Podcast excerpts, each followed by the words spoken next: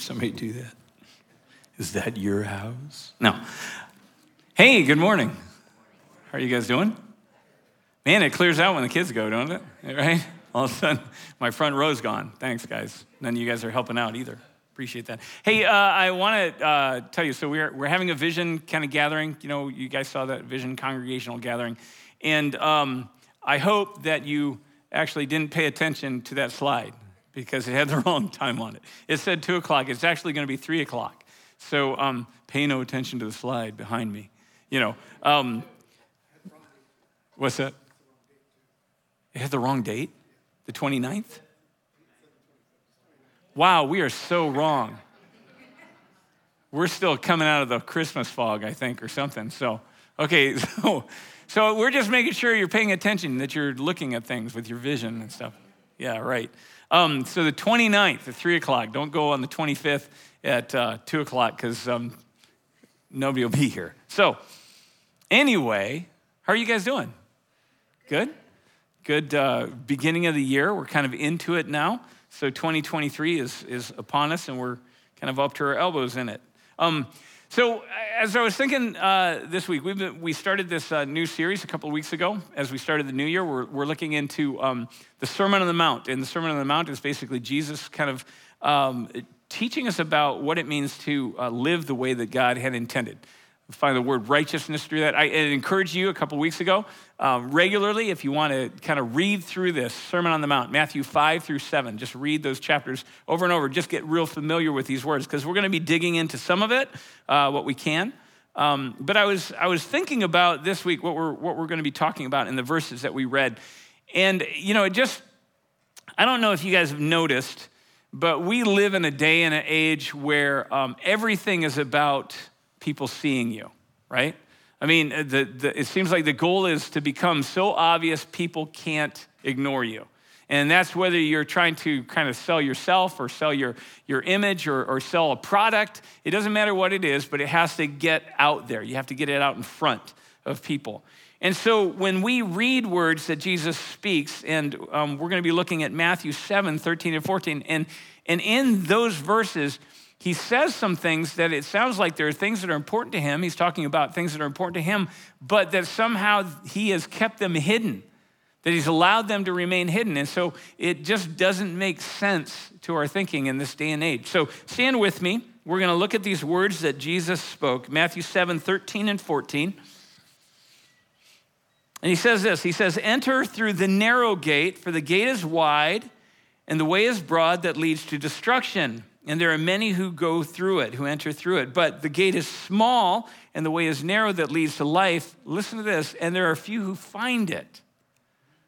You know, you would think if there was a gate that Jesus wanted us to find, he wanted us to walk through, he'd make it the obvious one, right? Biggest gate, maybe some flashing lights on it and a siren, you know, that would show us where it is, you know? But instead, he says the gate that leads to life is actually somewhat hidden, somewhat hard to find. So we go, well, how in, the, how in the world are we supposed to find that? How are we supposed to enter through that gate?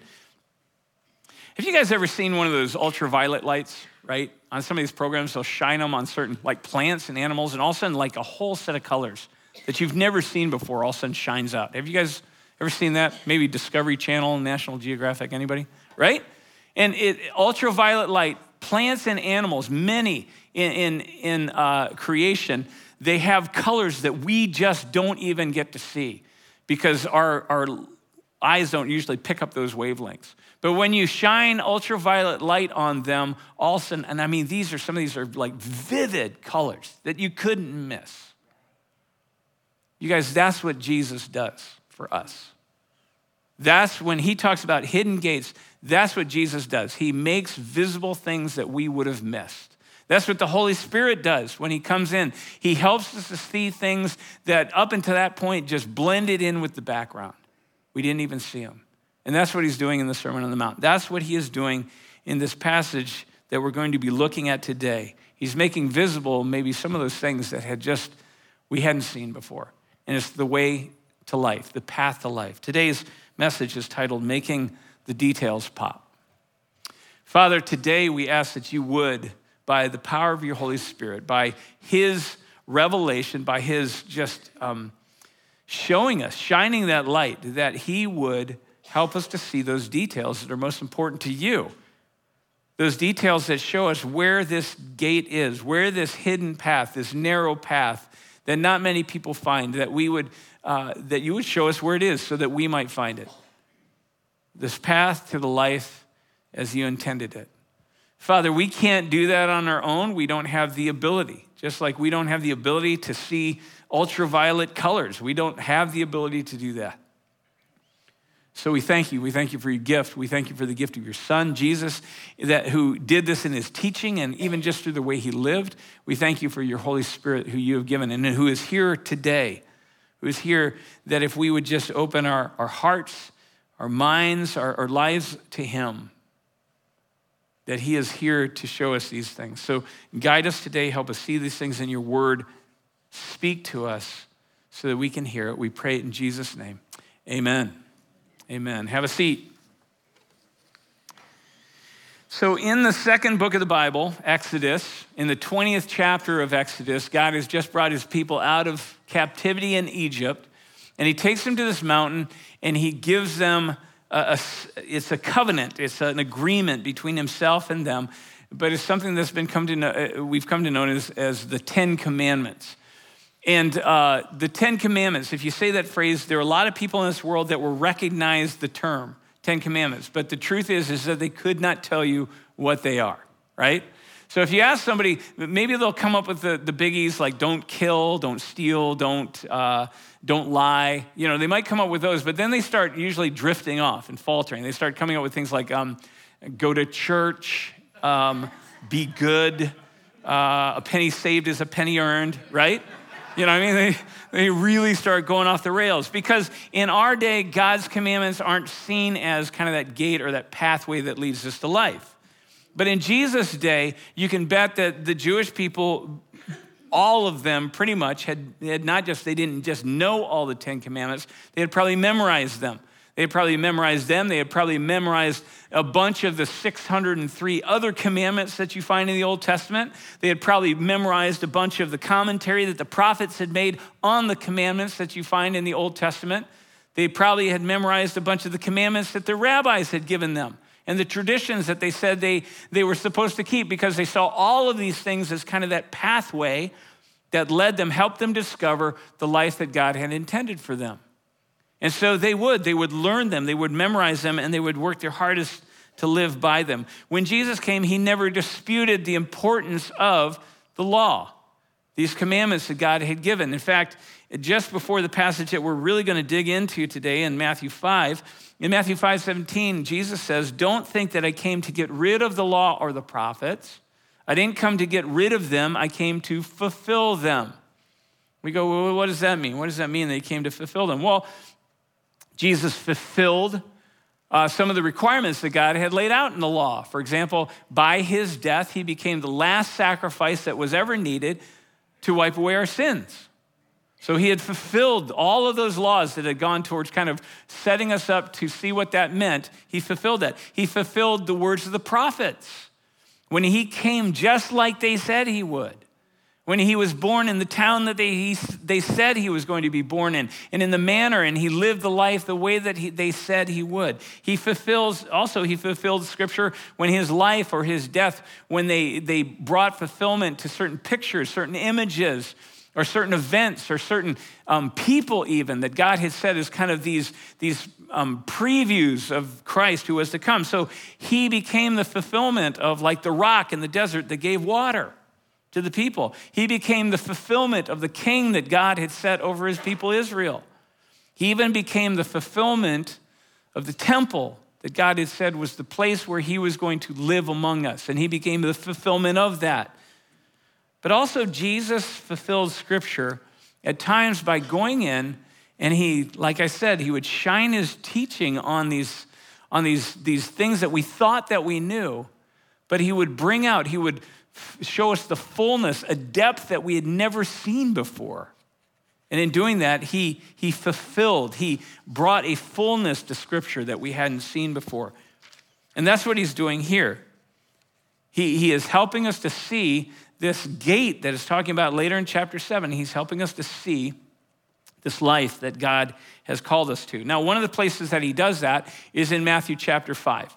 In Matthew chapter 5, we're going to take uh, one of these sections and look at this and see how he does this. Um, but Matthew chapter 5, we looked at the Beatitudes, but following that, there's a section where Jesus, five times, he takes five different commandments that the people would have known, and he says, You know what? You have heard it said or you have heard that it was taught back in you know previous generations. You've been taught this and you've heard that people have been being taught this uh, by the rabbis and such for a long time but you have heard it said. And then he'd lay out one of these commandments along with some of the kind of teaching that had gone along with it um, currently and also traditionally. And he said that's what you've heard. But then he'd say but i say to you and then he spent time opening up these commandments to help us see something that we had never seen in the commandment before. He helped us to understand its implications in a way that we had never considered and the people in his day had never considered. He would help us to understand what God was trying to get at and what God was really trying to get us to live out. For example, we're going to look at the first one in Matthew 5, 21 through 22. Uh, and it's the first of these commands. And so Jesus says, You have heard it said. You have heard that the ancients were told, You shall not commit murder. And then he tells about some of the current teaching that went along with that. And whoever commits murder shall have become bound to the process of judgment, is literally what he says. What he means is they're going to become accountable to the courts. Okay? So if you commit murder, you're accountable to the courts. And then he says, But I say to you, whoever is angry with his brother or his sister, a member of this community, whoever is angry with them, they have become accountable to the judgment. They have become accountable to the courts. And whoever says to his brother or his sister, I love this one, you empty head, right? you idiot, right? I, we never say that, luckily. So um, she'll be accountable even to the national council, the Sanhedrin. And whoever says, You fool, shall be accountable to even the final judgment of the fires of hell. Well, we look at this at first glance and we go, Well, man, it seems that by shining his light on this, that what Jesus is doing is he's taking a fairly easy command to live by, right? I don't think anybody in this room is having a real hard time not murdering anybody, right? We haven't heard about it yet anyway, but but he takes something like that and then he says, you know, that's not good enough. What this really means is don't be angry. And we go, that's tough. I mean, I do that at least once a day. So, what is Jesus trying to say? Is he saying that what I'm going to do by shining this light, I'm going to show you the way to life, and it's even harder than you thought? Is that the point? Or is there more? Is there something? Well, actually, there's some things that, that we missed. There's some things that we probably didn't see when we read through this the first time. For example, think about this. As you move in your mind, just think of a person or a situation, and where you would move from being mad at that person to where you would call them, you know, you don't have a brain in your head, to where you would call them, and this is what this is really what the Old Testament means by old by fool. It means you are a person who knows the right thing to do, but you have chosen instead to do something that's harmful to yourself and to everybody around you. That's what a fool is. So you've moved from here to here to here, right? You see the, the decline, right? And so you can see how Jesus is saying this is a downward spiral. When I'm mad at somebody, I might not agree with what they did. I might not even like how it affected me, but I'm still interacting with them as if they're a fully human being, right? They still have their capacities. They're capable of doing the right thing. I just don't think they did it. That's why I'm mad. When I moved to calling them an empty head, right? Brainless, I've diminished them.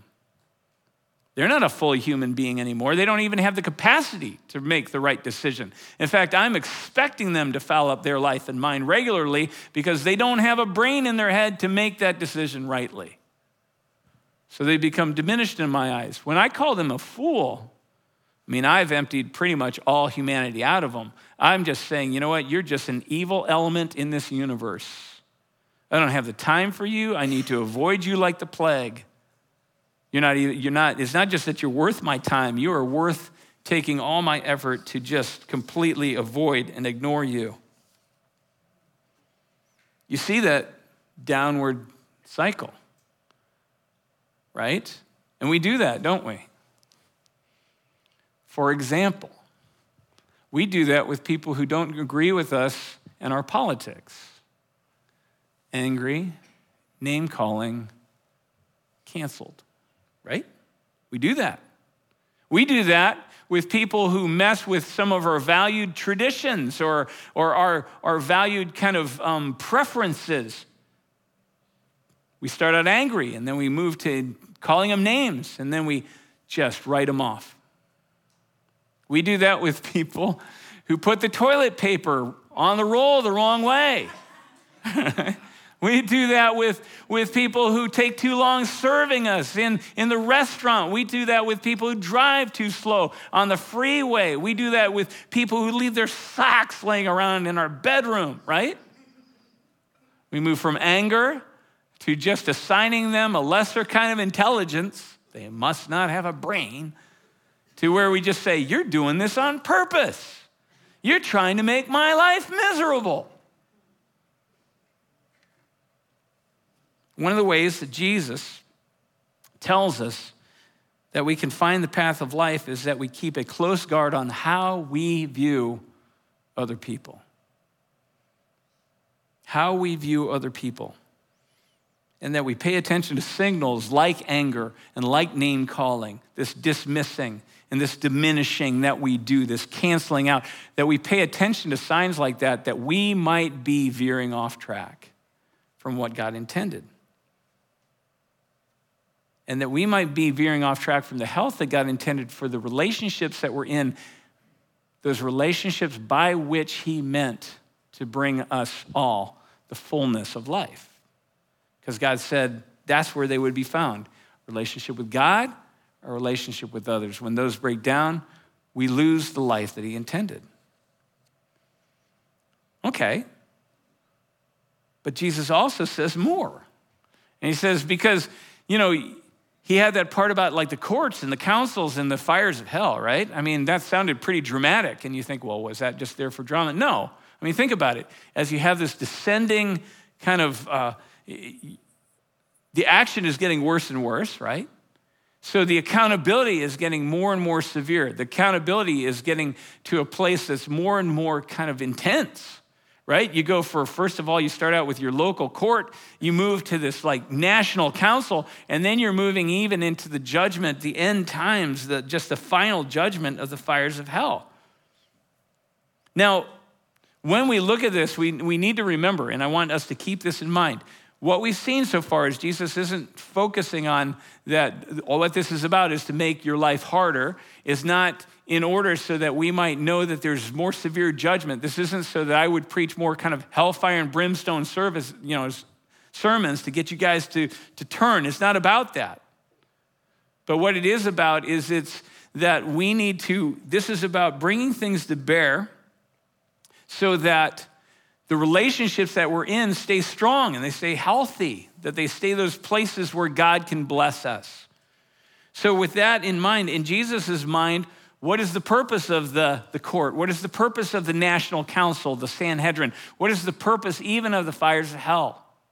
He says these are institutions, these are settings that are there in order to be brought to bear so that they might intervene early to keep people from straying off into a place where relationships break down and death and destruction are found instead of the life that God intended. Does that make sense? These are things that were meant to intervene early so that we wouldn't end up in a place where we don't want to be and God doesn't want us to be. Jesus is saying, for example, that if we as a community wait until we wait to intervene in a relationship that we see as broken down.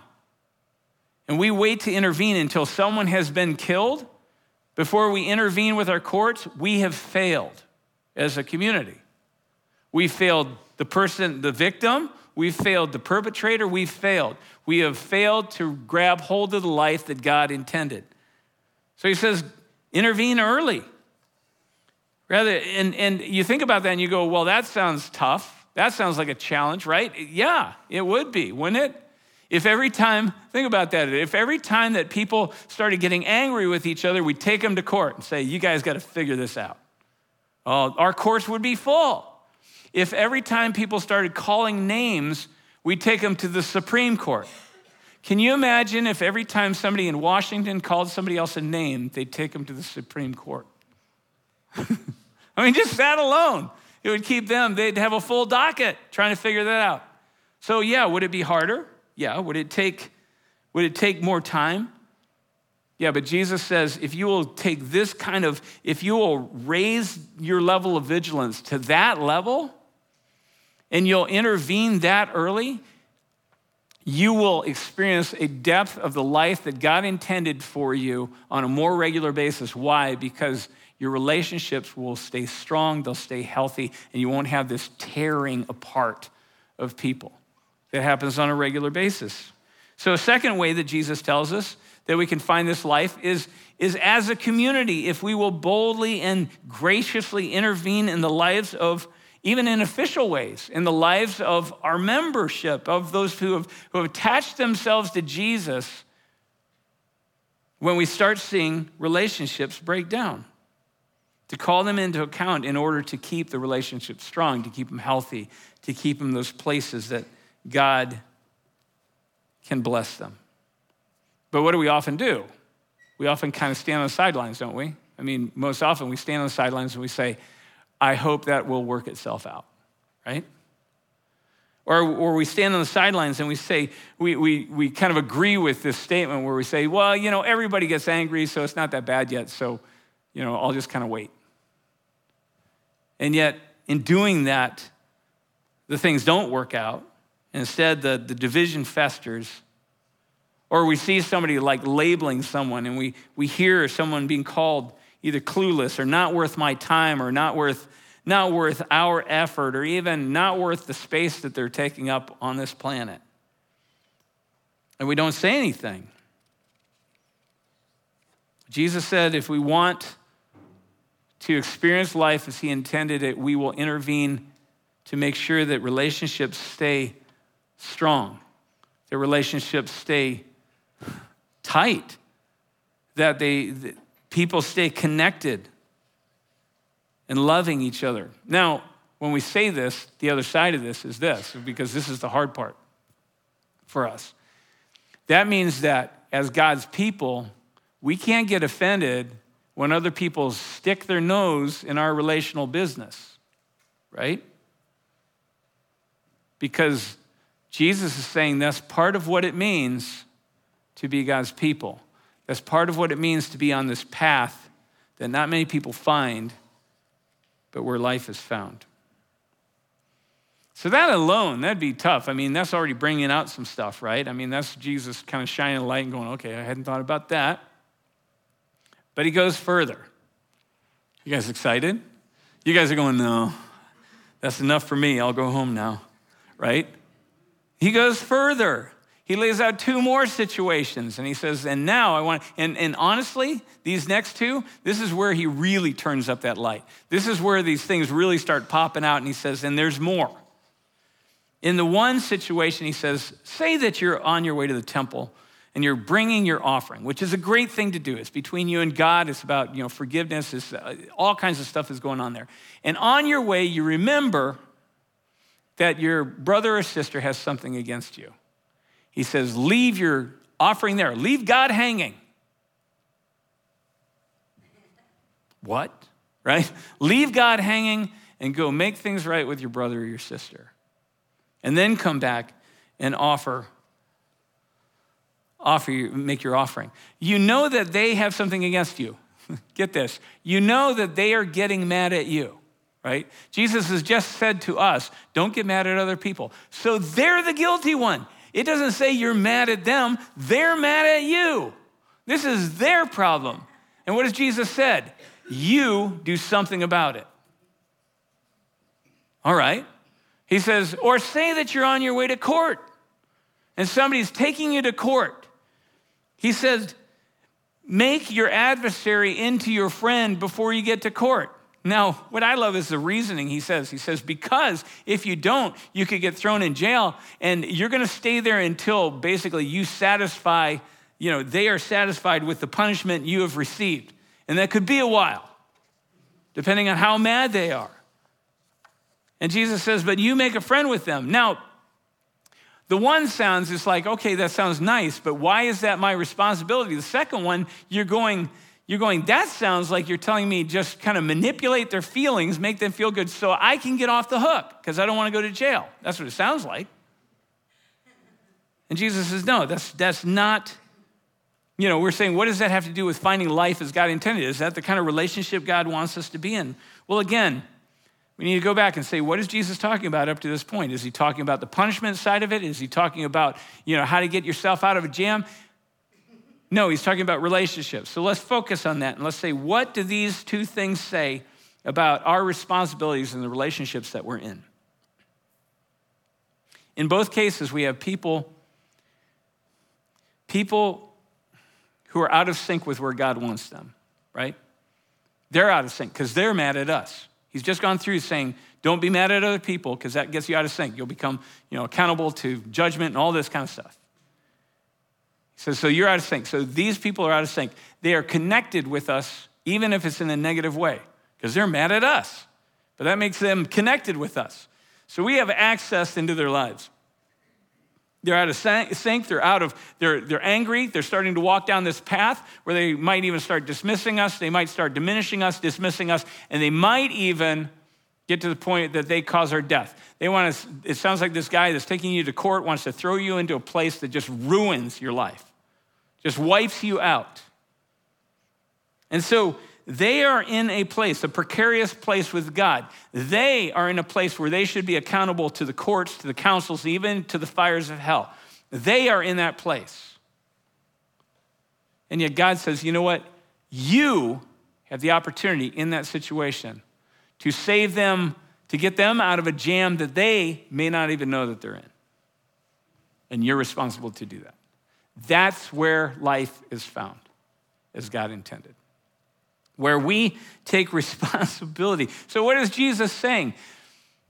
You know, it's funny because this is tying in with murder. The first murder that's ever mentioned in the Bible is Cain and Abel, right? Cain's jealous with Abel, and, and so he goes and he kills Abel because God seems to like Abel's sacrifice more than he likes Cain's. And Cain's mad at him, figures he gets him out of the way, and God will have, he'll have God all to himself. So he goes and he kills him right? And God comes to Cain and he says, Cain, where's your brother? And what does he ask him? He says, Am I my brother's keeper?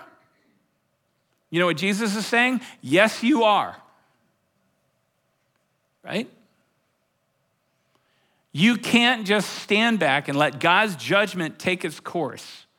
If we're going to find the life that God intended, we will take responsibility even for our greatest adversary to try and get them out of a stuck situation where they are, if it is in our power and ability to do it. Now, I want to tell you, there are some situations that relationally, that things are going on that you need to get out of. That being said, most of our situations that we're in are not of that caliber. Most of the situations we're in are things where we could actually do something to help someone get out of a jam, to get out of that precarious place with God that they are under. And all it would take is for us to somehow humble ourselves and reconcile with them. And Jesus says that's where life is found. Well, I don't know about you, but that's a different way to look at the commandment thou shalt not murder, right? Right? I mean, Jesus, by his teaching again, he shines his light on that, and all of a sudden things came out of that that, that I didn't even know were there. And if you read through the rest of chapter five, you'll find that the same thing happens with these other four commands, where he says, he gets into don't commit adultery, he gets into don't lie to people to defraud them. It's talking about how they used to um, practice taking vows or making vows. He says, uh, uh, when he's talking about don't take vengeance and about loving each other and not hating each other. And in those, he brings out these same things. What he's telling us is, you know what? Righteousness is not about following the letter of the law. Jesus regularly would, would get into that. But instead, it's about understanding God's heart behind the law that he gave. It's not following the commands to a T. is figuring out why did God say this to help us find life? Because life is found in loving God and life is found in how we love each other. So, with that in mind, what he says here basically is you know what? Diminishing and dismissing, name calling, canceling always lead us to evil. Always. Not just the people that are affected, but the people that are doing the affecting. Always. So, he says, whenever you can, as soon as you can, as a community or as an, an individual, in whatever way you can, intervene in that process to restore those relationships, to keep one another and keep yourself from wandering in those places of sin, of breakdown. That Matthew 7, it says, lead to destruction. And instead, move towards those places that bring health and bring life. And find that path of life that God intended. So, how do we do that? How do we do that in a practical way in our lives? I think um, there are three things that we can remember. One is this for ourselves personally, right? Do all you can do to avoid, to avoid diminishing other people, to avoid dismissing other people, to avoid that, that place where you start to label them and you start to just write them off. Do whatever you can. Keep tabs on things like anger. That should be like a red flag that says, you know what, I think I'm starting to drift right? Keep tabs on how you're viewing someone else and how you're speaking about them because it can be a, a, signal to say, you know what, I think I'm starting to drift. And don't justify yourself when you do it. Don't rationalize why, well, it's okay in this situation because I'm really mad, right? No. Jesus says, keep tabs on yourself. Second is this be willing, this is a hard one, boldly and graciously intervene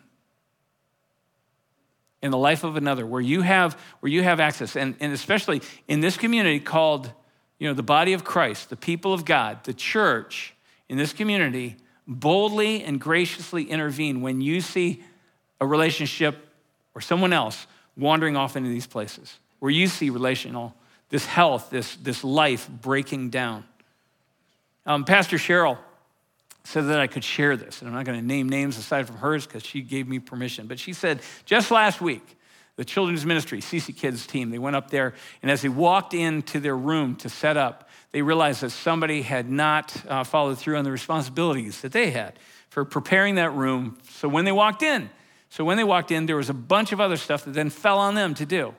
And she started getting mad because this is what, the, you know, this is their responsibility. This isn't my responsibility I mean, you guys relate to that, right? That happens all the time. And she started getting mad. She said, another member of her team comes alongside and says, Cheryl, she said, what about? And she started saying, could it be? And she laid out some possibilities of why this person might have dropped the ball. What might be going on in their life? She basically called her back out of that place of anger where she was starting down this path, right? And she called her back into a place of grace into that place where she said, Yeah, and we can get this done. It's easy. And so they just took care of it, but they, she called her back. She, she graciously but boldly intervened. Right? Now, yeah, you know, pastor, even we as pastors need the accountability of the community of the body of Christ. We all do, because we all go there. And we need each other to really be, we need to be watching each other's backs, not just watching our own back, right? Third thing is this, and this is what Pastor Cheryl did, and this is what we need to do allow others to speak into your life in those ways. Allow them to. Don't get angry when somebody calls you out for being angry. Don't get defensive. Don't, don't start again justifying and rationalizing defending our right to behave contrary to the way where life is found keeps us all from finding the life that God intended for us. Amen? So, is this a hard path to walk, like it says in, in Matthew 7? Absolutely. Does this take more effort, more energy, more intention? Yes. Yes, it does. What we find here is that what Jesus is calling us to do is to not be so amazing in our ability to be accurate in how we bring condemnation on people based on God's commandments. That's not what he's looking for. He wants us to be amazing in how we help rescue people out from under that condemnation and bring them back into this place of how we love one another, how we care for one another, how we protect and, and, and are connected with one another. That place where God intends to show us what life is all about. So it ends up that condemnation is at least part of that path that's so broad, that's so easy to find, right? And it is. Condemnation of others is the easy path to walk, but it leads to destruction. It ends up that mercy, mercy and working for another's benefit, on another's behalf, that's that hidden path. That's that narrow gate that can be hard to find but leads to life. You know, in Deuteronomy, after God had given his uh, law, he said to the, the people of Israel, he said, You know, today God has laid these things out. So you can either, and Joshua reiterated this, but he said, You can choose life or you can choose death. So choose life. Choose life. We're the people that decided we're going to follow Jesus. We're going to choose life every time. Amen?